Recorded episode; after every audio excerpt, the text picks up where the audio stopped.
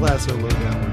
Lowdown on all things Ted Lasso. This is an episode by episode review podcast brought to you by Mangum Talks of the Apple Plus TV series Ted Lasso. Spencer, we are officially in the smack dab middle of episode one. This is episode five. I'm going to say weirdly titled Tan Lines. Let's give initial thoughts before we jump into the structure of the episode. What did you think of this one? I think tan lines is the weirdest thing to focus on when it comes to events that happen in this episode. It's like a lot of other things go down. It's probably one of the most emo- it's probably the most emotional episode yet. It made me outright misty. And you want to name it after a single offhand story that Ted tells? Okay, that's a that's a decision by the production crew. All right. I feel like they either thought way too much or way too little on the title for this episode. But nonetheless, let's not get too bogged down in the title because I would say that I'm not sure this is the best episode of Ted Lasso that we have seen. I would say that Trent Crimm Independent for me is the best one I've seen, but I will say this was the most affecting. This was the Yes. episode where I thought, I can't believe that I was actually like kicking myself. I was like, I cannot believe that this dumb character that Jason Sudeikis made on a whim to push Premier League soccer in the States is making me sit here on my couch and cry. This is absolutely insane to me. Yeah, this Pollyanna prick is giving me one of the most emotional moments of television I've had ever. What what the hell is happening? My goodness. Okay. All right. So before we get into the episode, a little housekeeping. So Spencer, uh, you you do not administer the pod. You are the talent only around here in the Mango Yes, Talks yes, podcast. indeed. You are Mhm, talent only. So I will tell you this. I haven't told you this off uh, off pod.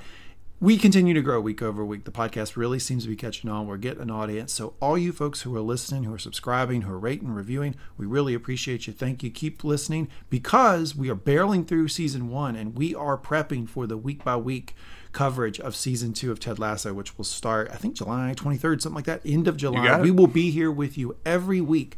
So thank you for joining us for episode one. We're having a lot of fun doing this, but remember that we will be here with you episode by episode of season two. If you're enjoying the pod, please subscribe, rate, and review. We love to hear your reviews, and if you have something more long form to tell us, any feedback on the pod, things you like, things you don't like, just anything in general, you can go to our host website, Mangum Talks. That's mangumtalks.com. Upper right hand corner, click contact us, fill out the form. promise I will read it, promise I will curate it. Anything uh, uh, that I think Spencer needs to know, I will let him know. And you know what? Sometimes we bring the things to the pod. So if you have a suggestion for the pod, we might make it onto the pod. So any and all feedback are certainly welcome. We also do some other pods around here on the Mangum Talks podcast channel. We do the Nevers More podcast. If you checked out the Nevers on HBO, it's an episode by episode review of the Nevers. Spencer and I did a lot of fun. We do Mangum Talks TV. That's a very freewheeling podcast where anything that Spencer and I watch on television, we throw it up on that podcast feed and we review it. It's a lot of fun. And if you enjoy Spencer and I talking to each other, you'll probably enjoy an a podcast we have called Mangum Talks, just Mangum Talks generally. It's uh, the brain trust here at Mangum Talks, the four of us sitting around uh, doing some chatting. So uh, it's a it's a good time. Spencer, anything you want to plug from another little podcast you do? Uh, we also do a digital book club, Mangum Reads, where week by week we recommend a different work for all of us to read together and discuss and go over any, any uh, comments, criticisms, or suggestions that our fan base has when it comes to the actual text that we picked. We also have a sub podcast of that that has kind of ta taken off and developed a life of its own.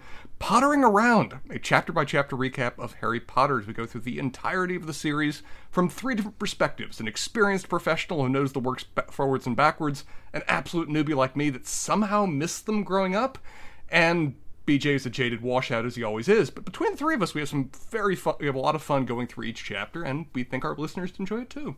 So if you any of those podcasts sound interesting to you, just go to your favorite podcast platform, type in Mangum Talks, they will all pop up and you can check them out. We have a lot of fun doing them. But the issue at hand here is Ted Lasso Spencer.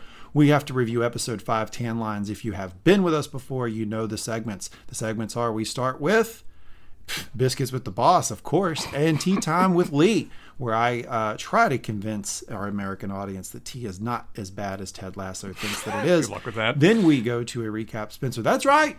Spencer leads the recap. Then we'll go into our concluding segments of the episode as we get to a summary about what we thought. We do train wreck of the episode, Sports Center Top 10, and we conclude with Ted's life lessons of the episode. So that is our agenda on deck today. Let's start. Before we get to the recap, let's start with what we have in front of us. Spencer, uh, what do you have for Biscuits with the Boss? Uh, this time around, I decided to go much a little bit higher end. I went to a bakery and I picked up a lemon bar. It is soft, it is cakey, it is delicious, and it is delightfully lemony, and I'm quite enjoying it. So, real talk. lemon bars are probably my favorite dessert. That's not Really? yeah, that's not a part like it's it's my favorite like thing that you can get like a thing of, right? Like I might like a pie or a cake more or some ice cream more, but like individually baked treats. I think a lemon bar is probably my favorite. Also, uh, we do another podcast that's now defunct called the GOT Got Questions podcast where we reviewed Game of Thrones. Spencer, you know Sansa's love of lemon cakes actually Lemon comes cakes. from George R. R. Martin's love of lemon bars. Did you know that? I did not. You taught me something there. There you go. Lemon bars, uh, very popular in my household. I do love lemon bars. Uh, the tea that I have for you today is not a British tea. Whoop! I'm swerving. I'm swerving on you, Spencer, but it is a tea that's Sacrilegious. What's happening? in large quantities in London and actually all over the world, and is slowly starting to catch on here in America. That is called rooibos tea. Rooibos tea. It's a South African tea that's actually a misname. Uh, it's actually not tea at all. It's a it's a plant uh, that's not a tea plant that they actually um, dry out, they beat up, they ground into powder, and they make tea out of it in South Africa. It's become very popular all over the world. It's red.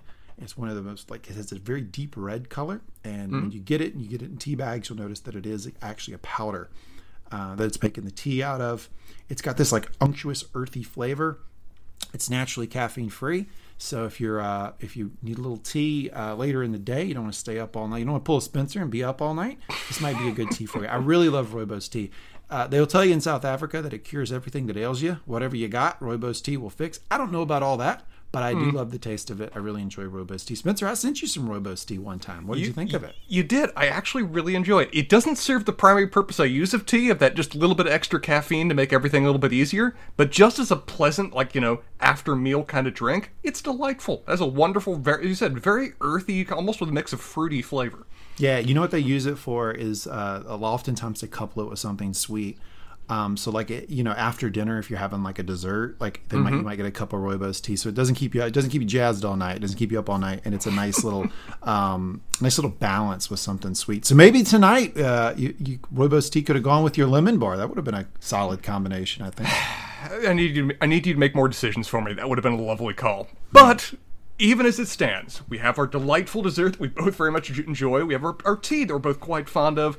Are you ready, sir, for me to go into a recap of this episode? I am ready, Spencer. Let's do the recap. Episode five, tan lines. As so many of these episodes do, we start with a great song, "Wishing and Hoping" by Dusty Springfield, setting them And hoping and hoping. And breathe. And Great yeah. song. Oh, the best. uh, as we see Higgins being dropped off by his family. And this is one of the moments that really just frames Higgins as being the Gary Gergich of this show.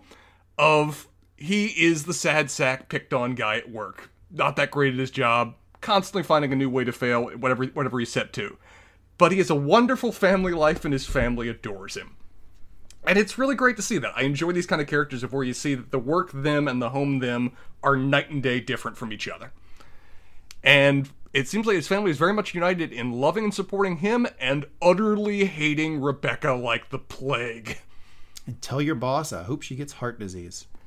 To which no one flinches at. Everyone's just like, nope, that's kind of like the usual, I hope you have a good day at work, honey, kind of expression they use, I guess. Uh, as, you know, Higgins is walking to go in, Ted is right there in front of him and waves hi to Higgins, but thoroughly distracted, he smacks his head hard on the doorway. And apparently, He smacks his head on the doorway, Spencer. What is he walking into? Like uh, Bilbo Baggins' hut? Like why is I the do- why is the doorway so low? I don't know. Ted's not that tall, but he just utterly clocks himself as he's trying Very to go through this door. Um, apparently, he's very distracted by the fact that his family's arriving on their flight here today, as he reveals to Rebecca during their biscuits with the boss, and can't stop revealing. Ted clearly is looking for someone to talk to, and since Rebecca vented to him about Rupert and all their issues with him back at the gala last episode, he feels that their relationship has progressed to the point that he can vent about his marital woes. Would you agree that Rebecca doesn't see it the same way? Uh, yeah, she she I think is starting to regret having opened up to him after a couple glasses of the of the bubbly at the uh, at the gala. She literally even says lesson learned about that. Not gonna make that mistake one more time. But from Ted, we really reaffirm some of the things we suspected before that him and his wife's relationship is very much on the rocks. They've had a lot of marital issues. They've been speaking to a therapist. They've even developed a code work so, so as to cut through the crap and be able to get right to the meat of whatever it is they're talking about and tell the truth to each other. With the primary source of the problem being, at least according to Ted, his constant optimism has come to grate upon her. And I can understand that. As much as it is fun to watch Ted on the screen, in person, all the time in a relationship with him, I can see how his constant pluckiness would eventually start to rub you wrong. As apparently is the case with his wife. Um, as said, Rebecca is very Yeah. much uncomfortable. Uh, with one the thing I want to jump in here on. Yeah.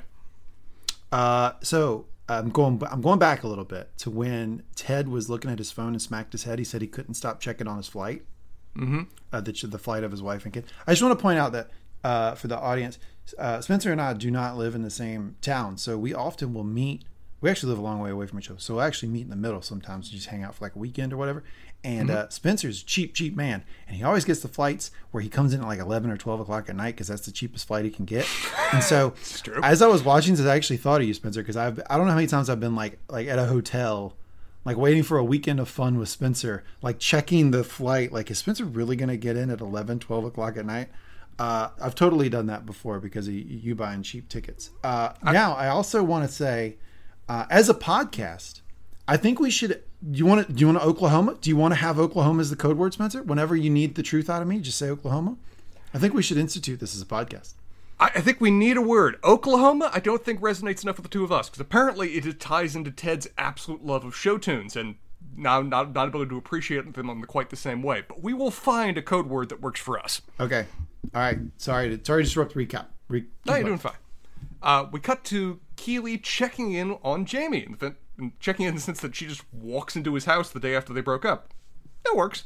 To find that there's a girl already there in a certain state of undress who is apparently a huge fan of Keeley's. Uh, Jamie walks in wearing not much and immediately gets defensive on the subject of how long is a man meant to be alone and is a man really meant to shower alone. I- have to ask you, is in your mind there an appropriate period of where it is not appropriate to immediately move on to somebody else after breaking up? Um, so the relationship as Keeley and Jamie have been portrayed to me, um, there is no time that, that you can start immediately. I actually am on Jamie's side here because it didn't seem like they had too close of a relationship. Now, you- you've been with your girlfriend what ten years, something like that. Yep. Now, if y'all split, there there should be, you know, what I'm saying like y'all have lived together and stuff. There should be a time after that. But like these two seem to be pretty casual, so I'm actually on Jamie's side here. Yeah, I think Keeley kind of comes around to it because he actually even just, you know, thank you. Your actions have made my decision and my justifications for it a lot easier. I'm not going to mope. I'm not going to feel bad about this. I am clear now. And Jamie, having all of the, you know, astuteness of a turtle, actually says, You're welcome in welcome. response to that comment. You said I did something. You said I did something. He, and he even tries to explain it like a like a 12 year old. He's well, you, you you said I did a thing, so you're welcome. To which she's just kind of flabbergasted and just smiles and walks away, again saying, Nice to meet you to her adoring half naked fan that's right there. Isn't that hilarious though? The idea that like she breaks up with Jamie, and then Jamie goes get, and- with somebody like right away, which is kind of like probably unnerving to her or like insulting a little bit. And then the girl's like, "Oh, I follow your Insta. Like I'm such a big fan. Like what a what a dynamic." Yeah, that'd be a weird thing just to come to terms with. And she kind of just wisely is like, okay, I'm done. All y'all be good. And just walks out. Except that she says she's still going to assist him with a photo shoot that she had planned for him. She is, and we will see that later because she is really kind of dedicated herself to the idea that she can assist players with the idea of their own self marketing, their own self promotion. Something that enough players don't, enough players, particularly on this team, aren't doing enough of. Uh, we're at training uh, of where Ted is really trying to instill in his players the idea that extra passes are needed. The team isn't working, playing as a team isn't working. More passes more, all the time. Uh, what would you say is Jamie's point of view on this new team plan? Uh, Jamie protest. Um, he says that when Sam is open, Sam is still shit. Yeah, you cannot convince Jamie in any way to do this. Despite the fact that Sam, in the words of Ted, was as open as the jar of peanut butter that he leaves on the kitchen kitchen counter, so that whenever he walks in, he can just get a quick little taste of peanut butter. To which even Roy says that's just a great idea that he's never thought of before. Second time of the episode, I thought of you right away because you have said you keep your peanut butter in the refrigerator, and when you need to use it, you take it out and set it on the counter until it thaws, right? Yep. This So you've part of the actually routine. pulled a lasso here. You've had you've had your peanut butter just sitting on the counter. I, I feel that Lasso's copying me. I think I've been doing this first, but I'll entertain your idea that we're doing the, doing this together. Funny. Uh, Jamie can, as you said, cannot be bothered to pass to Sam. Ted's desperately trying to convince them. However, an interrupting event occurs as, at the edge of the pitch, Ted's family has arrived. Mm-hmm. Ted has that kind of immediate emotional reaction. Never doesn't even really think about what he's doing. He just cancels practice and just starts running. To which both Nate and Beard think that that was probably not a well thought out decision. It's a much longer than he thinks it is. Metaphor. But Whoop. Ted just wants to get there as soon as possible. Uh, Doesn't he say like I thought y'all'd meet me halfway? yeah, he actually says that. No, no, they're not moving. They're waiting for him to get there. Uh, Ted's relationship with the two is immediately starkly demonstrated as being quite different. His relationship with his son, I think we maybe about agree to summarize, cutest thing ever. The two of them are adorable whenever they're interacting with each other. He's such a good dad. He's a real Absolutely. good dad. He is the quintessential dad for that age of a kid. Uh, relationship with his wife, much more standoffish. I mean, I, I was kind of describing their relationship the course of this episode as almost being like, are these guys on their first date from the level of lack of emotional connection that they're displaying with each other? It's Pretty darn awkward, isn't it? It is continually awkward and it only gets more awkward as time goes on. But with pra- with training canceled, with them in London together, they're able to spend their time in the city.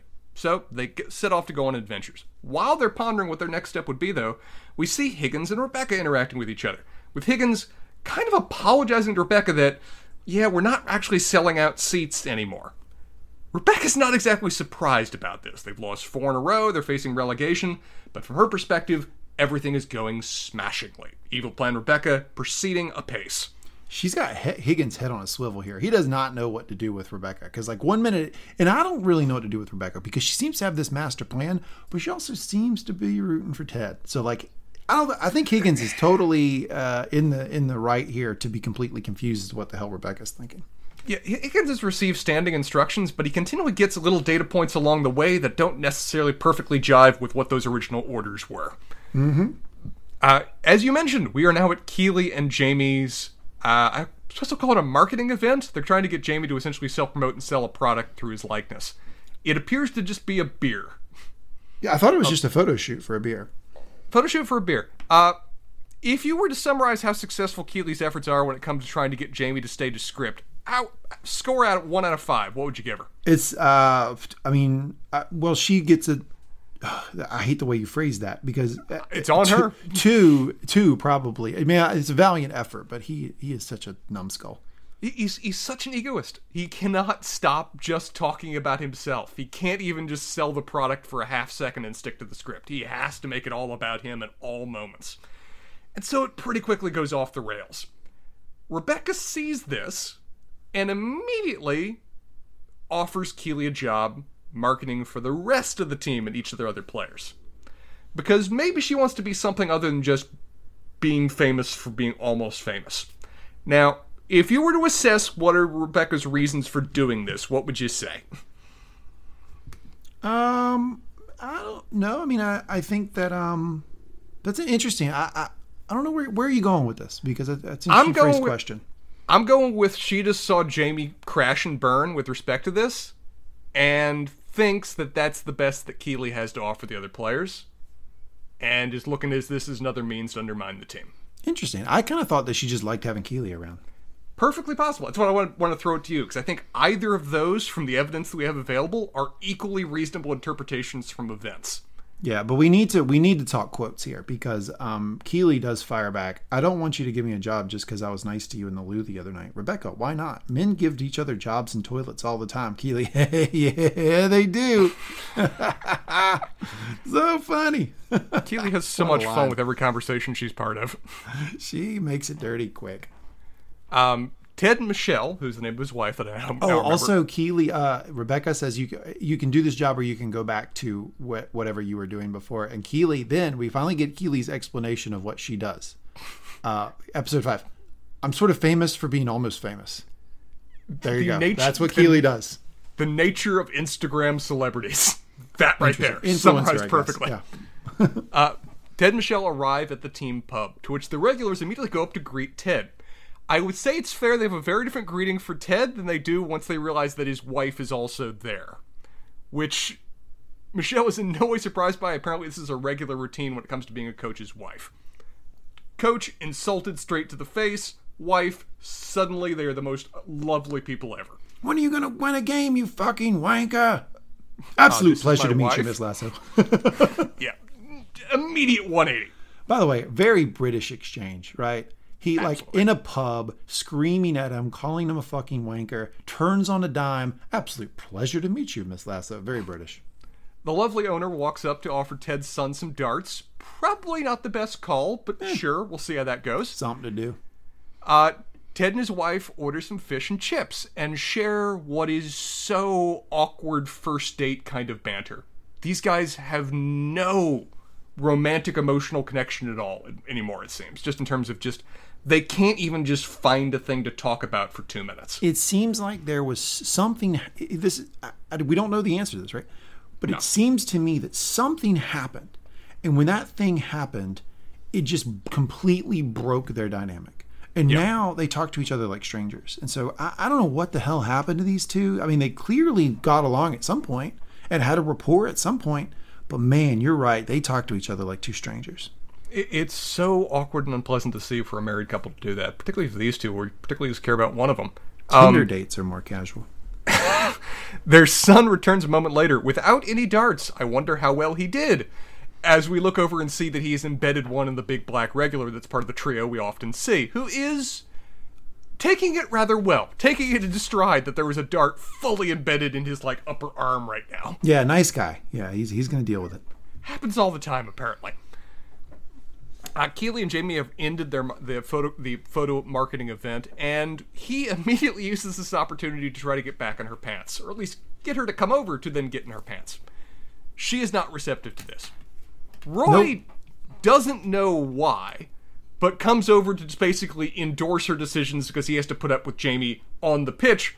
Can't even imagine how she has, how she puts up with him in a relationship she reveals that she broke up with him and they immediately she immediately starts sniping at him with this certain implication for some of the things that he says that she has to in some way seek permission from him with respect to her life decisions going down to as she texts in later permission to pee Such a funny thing where she that she says this and then she walks away and immediately texts him, you know, my bladder's full. Can I pee? Uh, toilet emoji.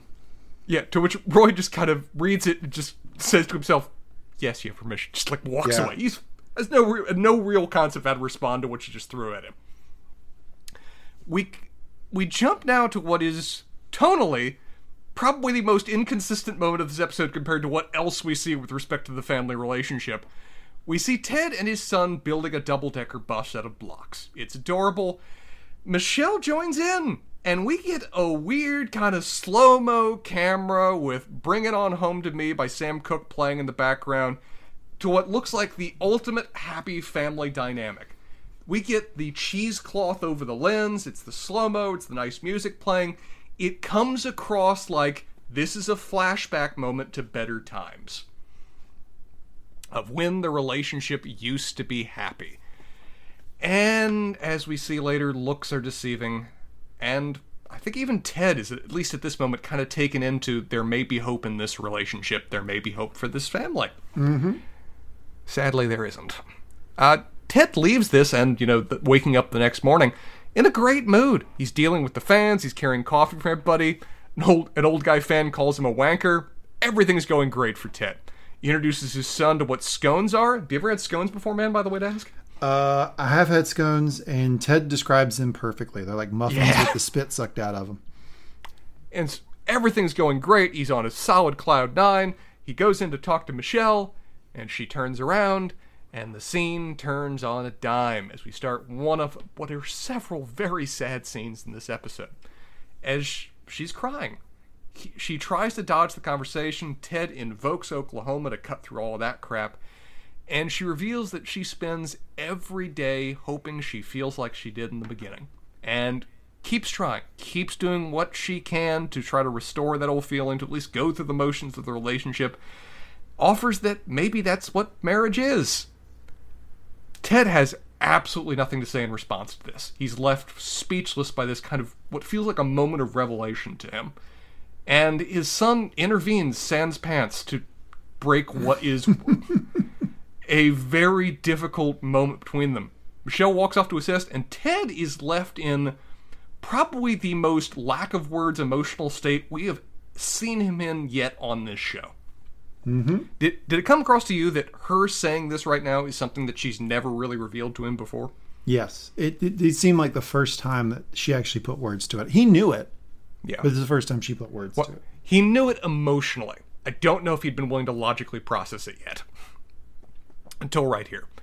We go into we now go to Ted in his office, really barring his soul to Nate and Beard a little bit, looking for advice. Beard's not the most helpful when it comes to the subject of marriage because apparently he views relationships like cooking a steak. If you spend more than it, if you you can't spend anything more than five minutes on one, or else it loses its flavor. Good God, Beard. Uh, Beard makes no effort to dispute that characterization of his relationship history. I like when Nate says, "Are you married?" and he ha ha like Yeah. Laughs it. Beard is not the marrying type. Nate asks the question that we've all been pondering. Why did you go all this way, 4,438 miles, thank you, cartographer dad, if you were so worried about your relationship and the distance that was forming between the two of you? Ted has to acknowledge that that's a good question and kind of speaks aloud what he was feeling. That being around so much was doing for him was doing more harm than good. He was trying to solve her problems, do do sweet things for her, and everything he was doing was backfiring. So, the therapist they're going to recommended that he give her space. He gave her nearly 4,500 miles of it. It's another really sad speech. This Yep. is a guy rapidly coming to terms with the fact that his relationship is a lot more done than he thought it was. I mean, if you have to, if you have to leave the continent just to just to keep the band-aid on, um, you, it's probably already over. You know, Yeah, the it- wound is probably already mortal. Yeah, I, I, See how let's I define- stayed with that metaphor right there? You, you, you worked it absolutely great. It, I feel that we can set a rule for ourselves here that if you have to cross the prime meridian to give your date to give your, your wife space, your relationship has entered in a completely different world. Yeah, it's tough. It's really hard. You know, it's, it's just so many sad moments this episode. It really, it, it's masterful how it builds. Yeah. Uh, we have Higgins arrive though to offer Higgins. what is just remarkably sage relationship advice, as it turns out. Hold on, he gets his phone back from Beard first. Yeah. He lost his phone. He heard that they had it. Beard has his phone and offers that he's deleted several apps to optimize performance. Have you ever done that at all with respect to returning lost property? Uh, well, it tells me the funniest thing about this is that Higgins doesn't have his phone locked. yeah, apparently. Such an old man thing to do. Don't have your phone locked. And apparently he's also lost Battleship in the process. Ah, he's playing that too much anyway. Absolutely. Man, Higgins can just weather whatever storm that is thrown his way. Lost his phone, guy just messed with it and deleted apps randomly. You lost your favorite game. Everything's still great. Yeah, uh, yeah, whatever. And part of the reason for that is what we learn is when Ted asks Higgins to join the inner sanctum, as they're now referring to it, with respect to offering advice, particularly relationship advice. And Higgins reveals that they've been together 28 years. Kudos. Have five boys, three dogs, and one ancient cat whose imminent death is going to wreck him emotionally. Oh, All Higgins is my spirit house. animal. Uh, I'm right there with you, Higgins. Oh God. And you know, Ted kind of asked me like, "How do you endure the hard times?" I mean, there's been hard times, right? And it's yeah, there have. But if if you're with the right person, even the hard times are easy. And that's the kind of moment. Yeah, everybody has those kind of moments of where a friend just says something that's just such a truism, that's just indisputably accurate, that the room just kind of falls to silence. There's no need to agree. You certainly don't have any grounds to contest what they offered. You just kind of all share that just silent nod of, "Yep, a fundamental truism has been uttered before me." T- Ted even calls it a truth bomb right now. Somebody call nine one one because I want to report a truth bomb. Yeah, to which they then get into a discussion about how 999 is actually kind of a crap emergency number from the fact that you would obviously be much think more like. before? How did they never think of this? Because the uh, one, because the one, I was doing this along with the with the episode. Because when Yeah. I, I didn't know nine nine nine was actually what they did. It is, So yeah. when he said that, I was actually doing the thing with my hand. I was like, oh yeah, you just press. it. Oh yeah, you could just you could butt dial that. That's bad news. I was doing the same little talk that Ted and Beard were doing. Yeah, if your wallet got out of position and just pressed against the nine, you'd suddenly now have dialed dialed for nine one one. And I really enjoy Higgins and Nate being like, yeah, yeah, Yeah, that was- yeah, actually, that, yeah, that actually is a problem. Yeah, no. There, there are a lot of calls. It may be because of that. It's like no one ever pondered this before. So funny. But I, I love uh, one thing about this moment I really like is that um, Ted, he trusts people implicitly. You have to you have to disabuse his trust. You've earned it simply because you exist, right? He brings mm-hmm. Higgins into the inner circle. Higgins did nothing particularly to deserve this, right? I mean, as a matter of fact, he's cohorting with somebody who's undermining Ted. Ted doesn't know this, but he is. But mm-hmm. he brings Ted in, so Ted just leads with trust, right? Yeah. You have to you have to disabuse him of that notion later if he's not going to trust you. Yeah, yeah, trust is lost, not earned when it comes to Ted. Man, you have a better way of saying things than me. Nice work. I, I get paid to do it. Uh, we cut to the new game, the new game that Ted's been prepping for. Roy, team captain the is, is getting the team energized. Woo! Most of the team energized. What is Jamie doing at the same time as the team is doing their hands in rah rah moment? Well, first off, shout out to Roy for doing the hey everybody like hands in, let's do this. I mean, he's being the team captain, and it's probably not something that's super comfortable for him or natural. It's not not how Roy was born, right? But he's doing it. So I really like that Roy's doing that. It's a big W for him. Picking Jamie, up the mantle. Jamie's a piece of shit, and he's sitting in the corner, and he's probably looking in a mirror. I don't know what he's doing, but he sucks. He- whatever he is, he's not taking part. He sh- gives two shits. He's not participating in anything the team, the actual effort of being a team involves. To the point that Ted feels the need to go over to him. Now, I think it's really fair to say Ted's not in a great mood right now. No, and he says it. Says it to him. He warns him. He starts in his usual Tedisms that you're acting like a you know a grandma channel hopper, pressing all the wrong buttons. What a line! You're acting like my grandma with the channel hopper. You pressing all the wrong buttons. Jamie, though, man, we've seen Jamie at least give Ted lip service before, at least be polite. He's not feeling any need to do that now. He just says, let's make a deal. I'm going to let you preach your yeehaw bullshit, and I'm going to ignore you. Because I'm the only one scoring, and I'm the only one the fans are interested in seeing. Ted is not in a mood to put up with that. I, if Ted's son had walked in right now, I would bet you money the just explosive blow up Ted would throw on Jamie right. He starts it. He starts to do it. Um, yeah, and, and you know, um, Jamie does explain that um, doesn't matter what you say. He, you know, what he does. He does the thing of um, uh, you're you're a big wrestling fan, just like me. Uh, you know how um, The Rock used to do this. He would say, "All right, let, we'll do it right now." You say, um, "Hey, um, Spencer, what do you think about you know the impending bill in the legislature?" oh, you know, I've got a It doesn't matter what you think about the, the Rock used to do that, and Jamie kind of did that to him. He said it doesn't matter. Like he he led him into something. Uh, Ted started to say something. He said it doesn't matter what you say. Then Jamie debuts the song of the century. Oh God! in our head Shark. forever. Number one on the Billboard charts, ladies and gentlemen. Jamie da, Jamie. Tell me that hasn't been in your head all week.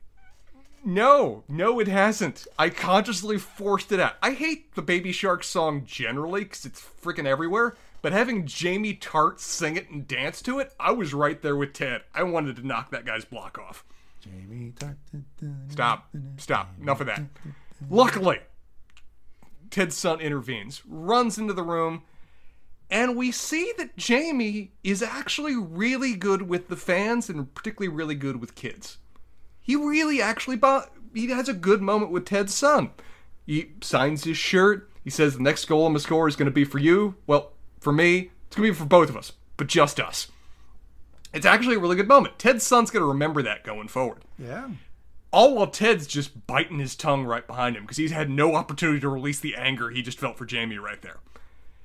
Jamie leaves with again I also a further. think there was a sorry to cut you off, but I also think Yeah. there was a bit of frustration there between Ted and Beard because it, it further established Jamie's leverage in the situation, right? Even Yeah. Ted's own son is only interested in getting Jamie to, to, to, to, Yeah, sign his s- shirt. Even his own son says, "Sign my kit." Ooh, look at me using British words. Yeah. And Ted, even Beard gives Ted a look like, "Ugh, this is tough, right? This guy is in a position of too much leverage," and that gets parlayed into what we see later in the episode. It is a driving force for the key decision that Ted makes here in a bit. Um, we leave with Ted's son singing that damn song, just further hammering it home. Stop. Uh, we we're, now we're in the game itself. Uh, we immediately see the fan base is pissed. The team is behind again, 2-0, really fast in the In game. six minutes? I don't think I- Really? that is woo. This this is Brazil Germany levels of speed scoring right here. Holy shit! Two two goals in two six minutes. It, it's bad, very bad. Uh, the fan base in the pub is just throwing a fit. They're they're laying on Ted. Uh, Wanker, wanker. uh, big black guy Paul apparently feels the need to say that he's got a lovely family. To which I love this line. The other fans turned to him and said, "Damn it, don't, damn it, Paul, don't humanize him." Oh, that is such. That is speaking to my core as a sports fan. Yeah. because They're not like- human. Oh, absolutely. I remember when LeBron left Cleveland back in like 2010 and said, "I'm taking my talents to South Beach," and I hated him and hated him. And then Sports Center would do these darn thing, human like human interest stories of how LeBron was at some school in Akron giving all these like disabled kids money, and I'd be like, "Don't humanize him. I want to. I want to hate the guy." It is such a sports fan moment. Yeah, oh, so absolutely. relatable. Uh, Ted is being personally blamed for the team's performance. The fan base above him are just chanting "wanker" once again. It has become the standard chant for him. Wanker, wanker. while this is happening, we get to see, and I like this. I like that Jamie isn't overrated. I like that he is actually a superstar, at least has the potential to be one someday. Because at least he- in that that class of of teams that they have right now, right? I think there's an implication that if he were to move up, you know, he would be kind of normal. Yeah. We directly see that later. But yeah, at yeah, least in this small pond, he is the big fish. There He's dominating. And, and I like that. I, don't, I, I like that it's not just inflated ego. There's a lot of that, but he can back it up because good. he drives through entirely solo, misses every passing opportunity, and scores their first goal. Fans go wild. Did you see what Jamie did to celebrate? Yes. He points to the back. Of, first off, there's this there's this constant sports trope, uh, saying ism thing of what's on the front of your jersey matters more than what's on the back of your jersey. If you've ever Yep. been involved in sports, you've heard that a thousand times. Jamie pointing directly to the back of his jersey, saying "Me, me, me, me." me. Oh my God, what a douche! Ex- all the fan the, fan base isn't you know cheering for Richmond. They're not doing any like Richmond chances to celebrate this goal. They're cheering for Jamie Tartt. Jamie, dut, dut, That's all this is. Ted and Beard are looking on. They're not happy with this. It only starts to go downhill from here, though. Next play, Sam gets hurt, knocked to the ground, seemingly hurt kind of bad. Uh, yellow card. typical soccer shit. Looks like he's hurt, and then he. What do you hear from him? Well, I'm not, actually I'm not hurt at all. It doesn't hurt anymore. I was just kind of scared to stand up. Typical Yes. soccer player. My God, what pansies! Moving on from that, lost half of our fan base. Well done. Um, yellow cards issued to the other team. The rest of the team kind of clusters around Sam, check if he's okay. Jamie can't even be bothered to pretend to care. He just the big giant step over Sam, theatrically just showing how much he doesn't care. And when Roy browbeats him, like, your teammate's hurt, you go check on him, he physically rolls Sam over. What is Which, if Sam was actually hurt, that Yeah. would be a massive douche move. I- don't know what Jamie's doing. He's being a self absorbed dick. Roy has had enough. Goes at him, threatens to kill him, trying to fight him right there on the pitch. Team clusters in. The announcers pronounce this is kind of spelling the end of the Richmond team. It's a very bad moment. You ever seen? You ever seen two? You ever seen a, a game where the same team fights itself? It's bad, but yeah, I've seen that before. It's it happens a lot in basketball on the sidelines, Oh, and it is I I relish it. I mean, it is like it is like an A plus moment for me as a sports fan when when the when the own team starts fighting each other. It is oh man, it's rare. Well, it looks like the ref actually gives Jamie a yellow card for fighting his own team. Congrats, Jamie. Don't see that much. Um, and Roy goes to help a thoroughly conf- more confused than hurt Sam, who's just kind of embarrassed to be laying on the ground this long at this point. And Sam's moving to get up, like you know, he's like he isn't feeling any pain. And Roy gives him a key bit of advice about how to work the crowd, about how to build up everybody's spirits. Sell it, my son act as if you are hurt. Act as if you're struggling to get up. And then act as if you are soldiering on through the pain. This is a really experienced player Veteran move right there, but again, typical soccer player. Just want to point that out. It works though. Play the league you're playing in. Sure, yeah, it worked. I mean, everybody, and you you even saw Ted over in the corner. Oh yeah, come on, Sam, wait, gut it out. It's Ted though. He probably doesn't understand this that this is a regular thing in soccer. No, he was he was just confused like the rest yeah, he thought his player was hurt. Should I send in the medics kind of thing? Um, but it works. The fan base gets behind him. They're cheering for someone else other than Jamie. They're cheering for the team a little bit again. They're cheering for a player that's soldiering on through the pain. It's a rallying kind of moment. And it works wonders. Jamie has his penalty kick. Again, he's a great player. He scores. Hammers it in right himself. Doesn't- Tied game. Crowd goes insane. Again, they're utterly cheering for him. Everybody's pondering where would Richmond be without him? Stop, please, for the love of God. It's stop. two to two now. Jamie Jamie's evened him up two to two. Yeah, it, it's great. Fan base is going absolutely insane. But Ted hears this kind of repeated refrain of "Where would Richmond be without him?" Sees everybody cheering just for Jamie and not the rest of the team, and he gets an uh, he gets something stuck in his craw that won't get free, and just immediately leaves the pitch and charges up to the owner's box because he has a question he needs to ask Rebecca. He wants to bench Jamie, and he knows that this is a big deal, and so he wants to run it by her first. She just tries to contain her glee at how stupid she thinks this is. Yep. This is going to do everything she wants to accomplish. And she says, I support whatever you want to do, Ted. Ted says hi to his family, goes off, and issues the instructions to bench and replace Jamie. Now, in soccer, if you bench somebody, they can't come back. Big deal when you bench somebody.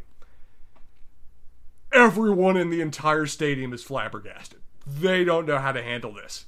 Flabbergasted, pissed off. Everyone in the bar is just yelling, "You don't know what you're doing." You don't know what you're owner, doing. You don't know what you're doing. even the owner behind the bar has turned against Ted when it comes to this one. Wanker, wanker, wanker. Uh, Jamie is just pissed off beyond belief. Just insults Ted as he's walking off the pitch, and halftime is called. Team goes back into the goes back in the locker room, and if you were to summarize their mood, would you say downtrodden? I'd Probably. pretty down, even though they're two, even though even though they're tied two two. So I don't get it. There's a complete lack of respect for what Ted just did. They think they just lost their best player. He can't come back for the rest of the game. We're screwed. He's the only one that scored. Roy immediately, team captain that he is, sees Ted walk into the room and gives him the floor. Immediately directs the entire team's attention to their coach right here, right now. Great team captain moment. Yep. Moment that happens along the side that they also love that just shows how far these players can come when they're not under Jamie's influence. Isaac, uh, one of the guys who was previously picking on Nate, looks up, sees Nate next to him, moves over, and pats the bench next to him to give Nate an opportunity to sit, even nods at him to do so.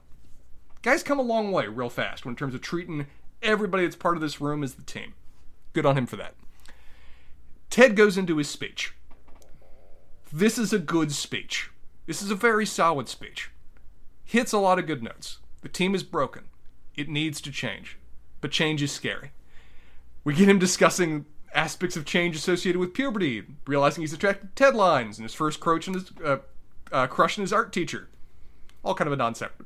All kind of a non sequitur. One minute you're playing freeze tag out there at recess with all your buddies. Next, you know you're getting zits, your voice gets low, and every time your art teacher, Miss Scanlon, comes to check to see how your project's doing, you get all squiggly inside. striking woman. Not classically beautiful, but striking. First time I ever saw tan lines. There it is. that is that's the whole thing for why it's called tan lines. It's bizarre. One thing I love though is that this is the kind of story that it's, it, it feels like it would be a non sequitur, but if you look at all the teammates, everyone's going, "Yeah, yeah, I remember that moment. I, I remember they, you know what I think they identified with? That's a great point, Spencer. I think they identified with striking woman, not classically beautiful, but striking. And actually, I found myself going, I've known a few of those myself. Yeah, absolutely. I know that.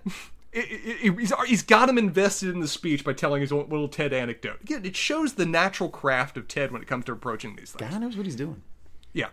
Yeah. Discussing the idea that change is a good thing, embracing change, being brave, doing everything you have to to make the change happen, to let other people move forward and live her life. And by uh, live live their lives so that you can help her be happy. And by her, I of course mean Lady Football. Nice. Which I love that all the team goes, yeah, yeah, I understand that. It's like everyone was like, Oh, yeah, of course. Lady football. That's a concept I understand. Beard whispers, nice save, as you say. And Ted DeMeco says, we're shifting the game plan. Do we have a, we have we've already got it worked out. Look at Beard. He's going to show you what to do. More passes. And Beard's already ready to go with what the post Jamie game plan will be. And First, he says, "I got one thing to say." He smacks the smacks the sign, the Believe. believe. Clear eyes, full hearts can't lose. Definitely a, Yeah. a Friday Night Lights callback. Absolutely. Uh, we cut back to the game itself, and by all accounts, the team is playing well. Yes, I love this detail. The team starts to pick it up. particularly defensively. They're playing defensively very well, which is a kudos to them. And the announcers sound kind of surprised by it. They're like, how is this happening? This is not what we expected. And he moves Sam to midfield, right? So he, he brings Sam up to be a striker.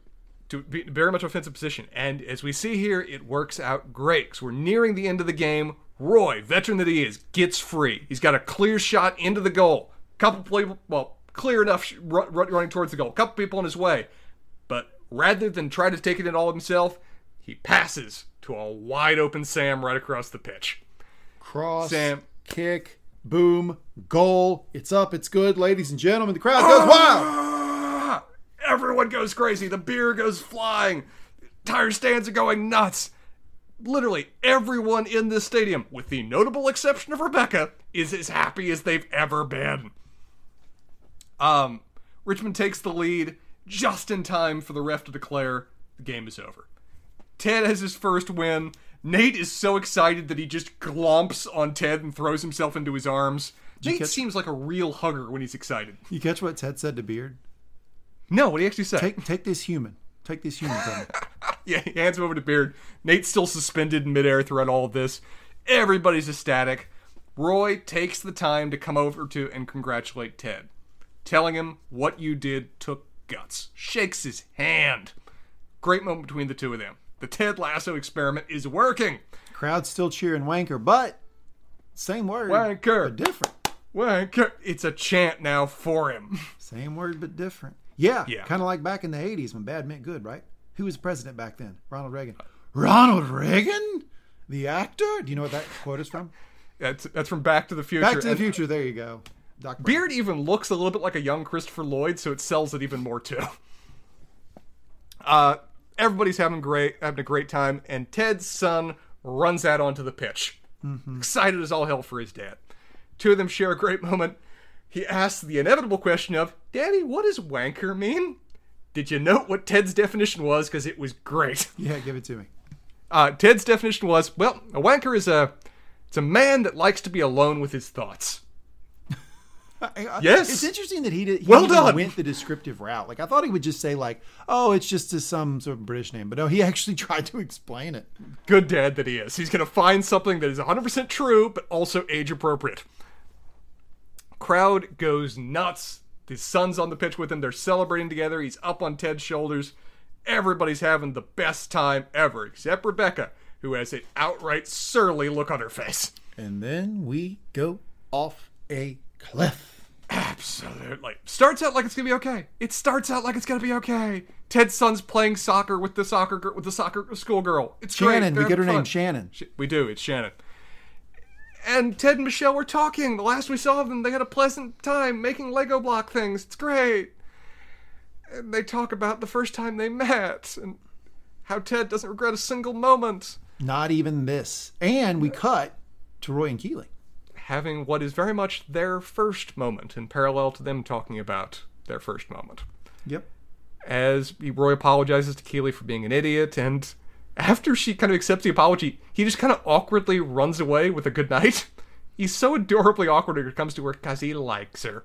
And she knows that she. I mean, she she's like the She she is like Master Yoda with men. Keeley is. Um, she knows exactly what this means, exactly what Roy is doing. She likes it, gets a smile out of her, and they have, like you say, their first moment. Yeah, and Forever by Mumford, Son- Mumford and Sons is playing in the background. Oh,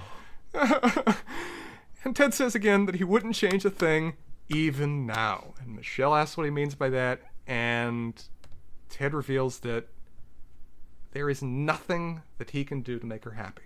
He would do anything to make that possible. Anything. absolutely he would try.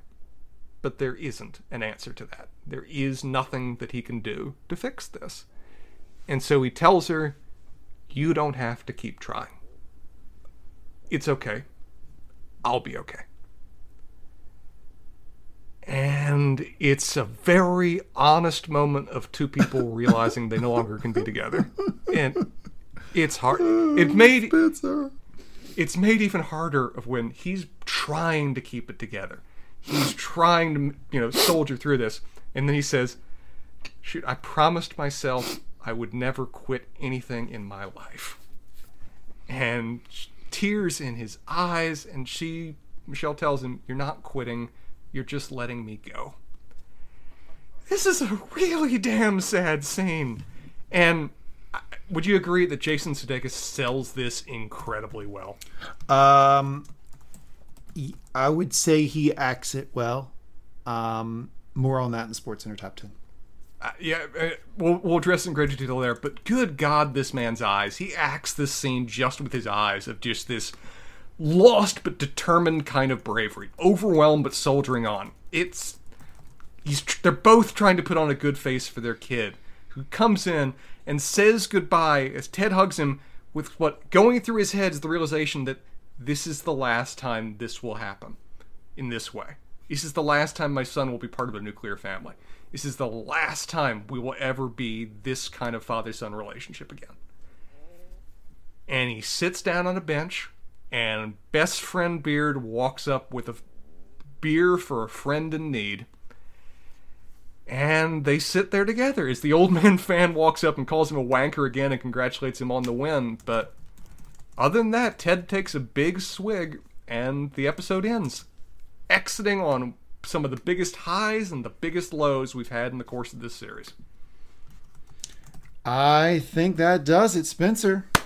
Another A plus effort here on the recap. Thank you very much for doing it. Man, it ends on a tearjerker. This is such a whoop, it's a switcheroo for you because you're not used to the tone, right? I mean, this show has gotten serious, but it has not approached this level.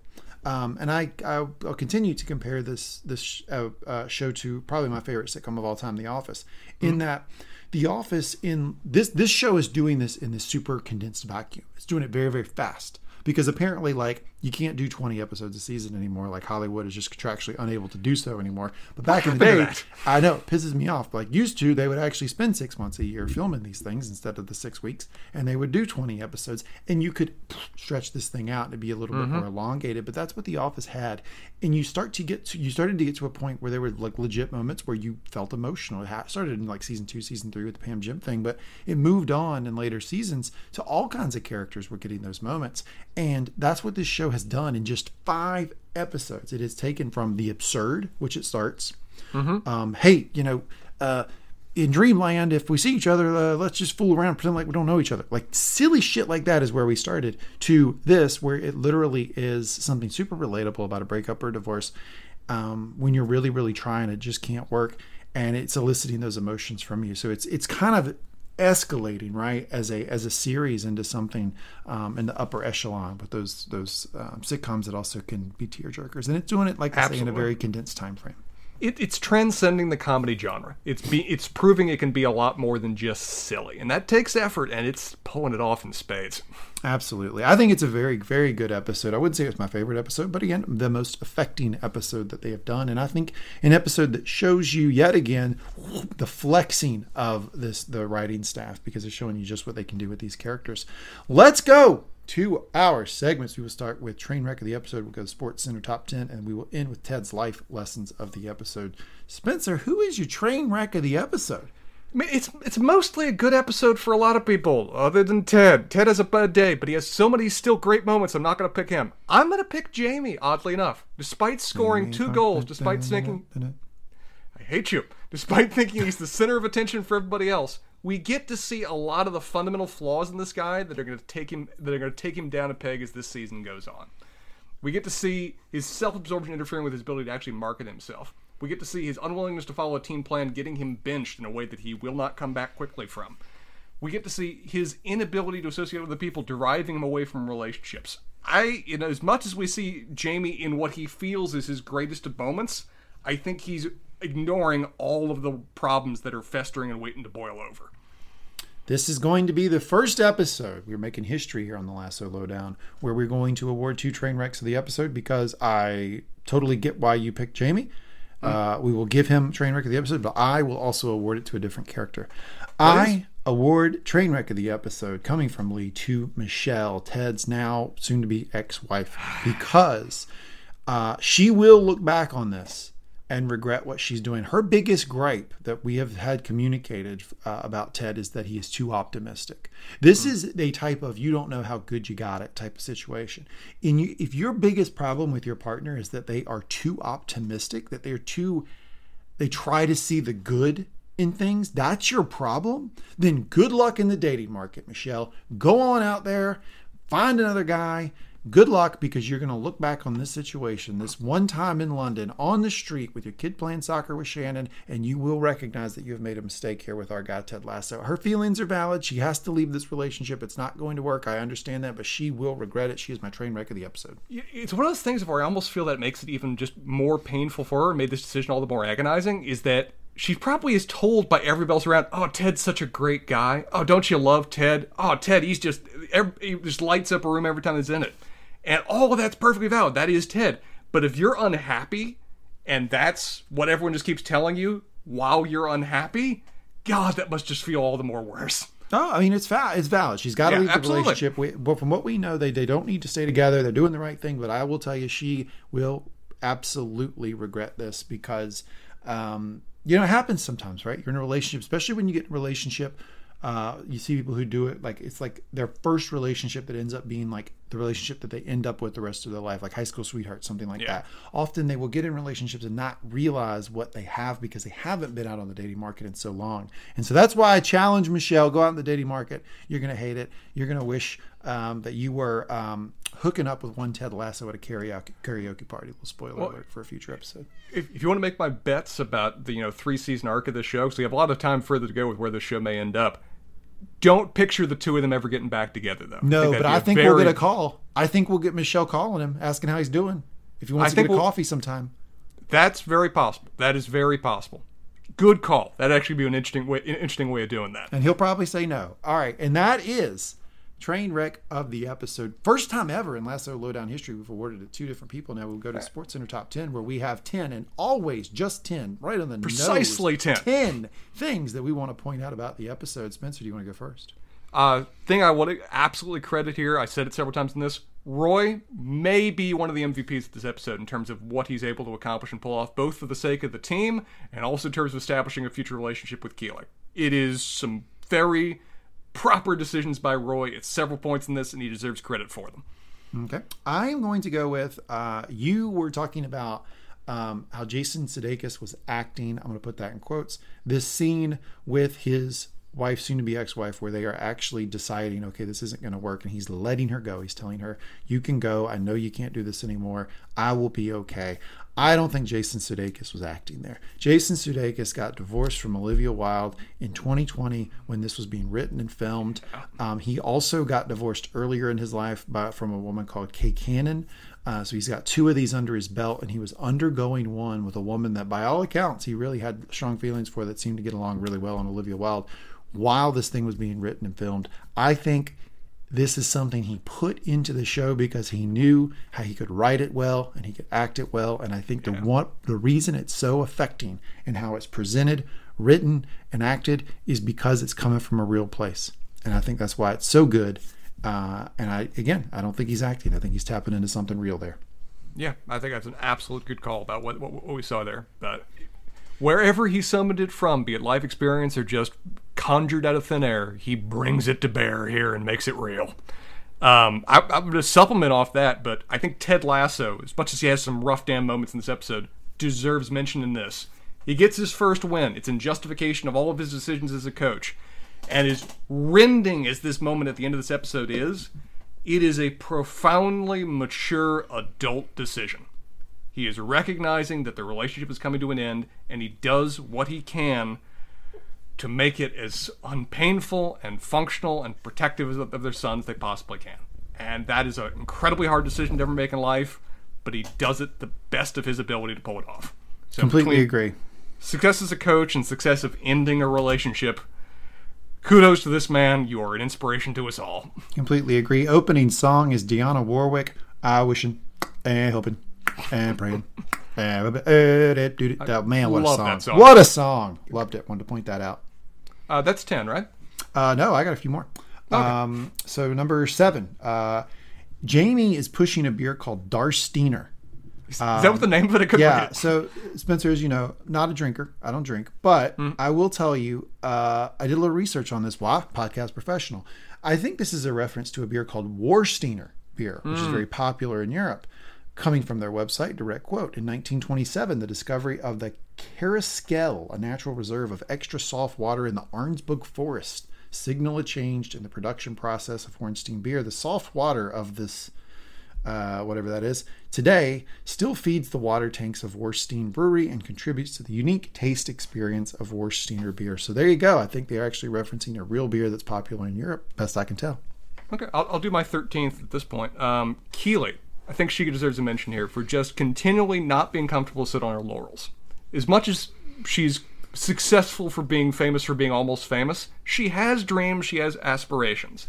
And this idea of getting invested in player marketing is both a really great idea given her history and something she seems really interested in. She had a rough initial client when it came to Jamie, but I believe in her. I think she can do better going forward. Completely agree.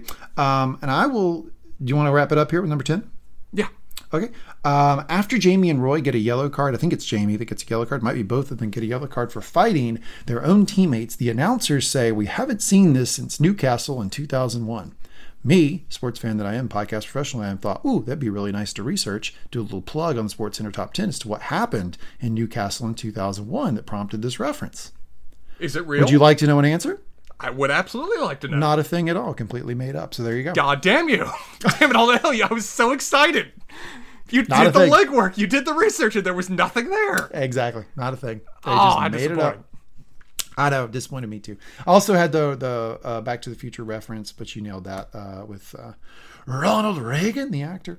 Funny to me. and- Funny to any child of the eighties. One last one. I feel like we're like 30 at this point, but Sam, Ten on the nose. Sam deserves a mention. The man not only had a great fan moment where the fan base was actually cheering him, he also scored for seemingly the first time joining the Premier League. I think it was because he's been playing defense this whole time, right? Ab- absolutely. Great day for Sam. The man deserves it. Nobody cares more on that pitch than him for this episode. Next episode, we're going to meet somebody else that may care a little bit more. Yeah, yeah. Uh, great episode for Sam. Yeah, absolutely. If we were doing the opposite or the opposite of Trainwreck, the episode winner, the episode Sam might have been up there. Absolutely. Um, okay, uh, I'm going to do Ted's life lessons. Before I do that, you know that's a concluding segment. We like to leave everybody with a good taste in their mouth, something good to uplift them as they leave the episode going into next week. Is there any concluding thoughts you have about this episode before I go into that and we wrap up? this episode was a great episode, very emotional for me. It also left me with very much afraid of just, oh man, we're at the mid season and they're throwing these kind of punches at us. What more do they have to bring to bear before this season's done? Yeah, it does show that they have a real legit deep heavy tool bag that they can go to, right? Because they Hmm. they just pulled an emotion out of me that I did not think I was going to get when I started this thing. It shows that this Absolutely. is this just shows got legs. And you keep talking about this 3 season run. I'm sure that's what they have planned, but my god, this absolutely could be like a 9-10 season type thing the way they've started to build these characters and the way they can play the, with the emotions of each individual one. Absolutely. Okay, all right. Ted's life lessons of the episode. If you've ever listened to the Lasso Lowdown before, you know that unlike other segments, this one actually isn't sarcastic.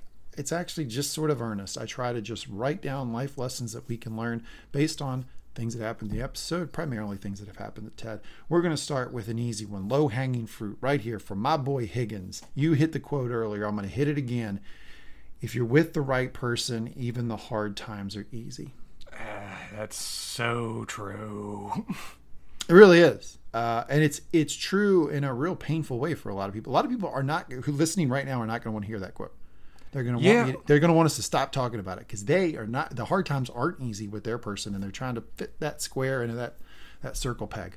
Mm-hmm. Um, all right, number two.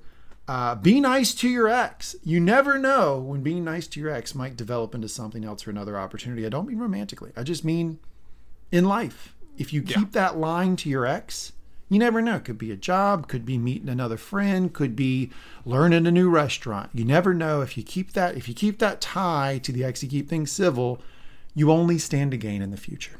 And particularly in their case where they have a kid. For that, at least learn to be civil with them. Whatever happened between them, it's for that kid's sake you need to be able to at least appear civil around them and act civil around them. You're 100% right, but that is not why I wrote this one. I was thinking of Keeley and Jamie, how Keeley got a job Oh, for helping fuck. Jamie. God damn it. gee. sure, yeah, that one. Do that one. Yeah. I'm going with the emotional heartblood of the I know episode. you were, Yeah, you really went to a nice place there, and I was like, "Oh, this." you're sorry. I was thinking like you know because Keeley kept it civil with Jamie, decided she was going to continue to help him with this photo shoot, got a job out of the deal. You capitalist motherfucker. That's where you were going with that thing. Number three, locker room talk of the episode. This reminds me very much one of my favorite television shows of all time, Friday Night Lights. Clear Eyes, Full Hearts Can't Lose. You've heard me reference it multiple times in this podcast. Locker room talk. You get one of those every two episodes in Friday Night Lights. A good one here where Chan- he uh, Ted talks about. Uh, sometimes you need change, and change can be scary, but the brave embrace change, and change is often necessary for growth and success, and to not be stagnant. Right. So, uh, very important lesson of the episode. And, Ch- and Ted implements that. He benches Jamie, he moves Sam up, he changes the offense. Bam, they grow, they succeed, they win a game. And finally, number four, Ted Life lessons of the episode. I've got a quote for you right here, and then I'll break the quote down as part of Ted's life lessons. Michelle, if there was something I could do, do or something I could say that would make you be happy, just being with me, I'd do it. I'd do it in a nanosecond. But I ain't got no control over any of that. You don't have to keep trying anymore. It's okay. I'm going to be okay. Yeah? Okay. Two things to break down here for Ted's life lessons of the episode. One is Ted very astutely recognized. This is this is the part I want to leave everybody with. Hold on to it in your life, okay? But I ain't got no control over any of that Yeah. very, very painful yet smart thing that Ted has recognized here. That if you are in a relationship with somebody and they don't like you anymore, you cannot control that. Try as you might, you can't make them do anything. You can't make another person feel anything. If they don't like you, they don't like you anymore uh, in that way, and you ain't got no control over that. The second thing, Ted's life of the life lessons of the episode is sometimes in life you got to let people go. You don't have to keep trying anymore. It's okay. I'm gonna be okay. That's him letting her go, and sometimes that's the best gift you can give anybody um, as you're ending a relationship is to let them go. if you want to talk about among the hardest things you can ever actually accept or come to accept about a relationship, those two got to be near the damn top. Just coming to terms with those kind of conclusions is something you could struggle with for years. And Ted succinctly puts it into one couple sentence Yeah. goodbye thing, and it shows just how um, emotionally, I would say, sophisticated he is, and how in tune with situations and himself he is. And uh, you know, he's something to, something for all of us to ascribe to, Spencer. It- It's one of those things of where it's so easy to misconstrue what Ted is is just being immature. It's just being childish. He isn't that. No. Remember these scenes. This is a very emotionally mature, capable, experienced kind of person who's just able to still approach life with a childlike glee. Those two don't have to conflict. They can somehow work together in a single human being. Absolutely, and that concludes Ted's life lessons of the episode. Now that I've brought everything down, now that we're in tears, just like the end of the episode itself. Uh, okay, any concluding thoughts before we wrap up, Spencer? I mean, how could you exit this episode without wanting to know what comes next? I know. I'm literally looking forward to, to going through the back half of, of, of season one with you here, Spencer, on the Lasso Lowdown. We will continue these week by week. We release these every Tuesday night. So please put it your podcast feed, subscribe. We will drop these every Tuesday night until we get to season two. And voila, we will be with you week by week for season two for all the new coverage of the new season. We really look forward to it here on the Lasso Lowdown. Again, this is a Mangum Talks podcast. You can get all of our all of our podcasts by typing in Mangum Talks in your favorite podcast platform or going to mangumtalks.com. We love to hear your feedback. You can either comment on your favorite podcast platform or you can go to mangumtalk.com, click upper right hand corner, click contact us, drop us a line. We would love to know what you're thinking about the podcast. And thank you so much for listening, folks. We really enjoyed this one. We will be back with you next week for episode six here on the Lasso Lowdown. Until then,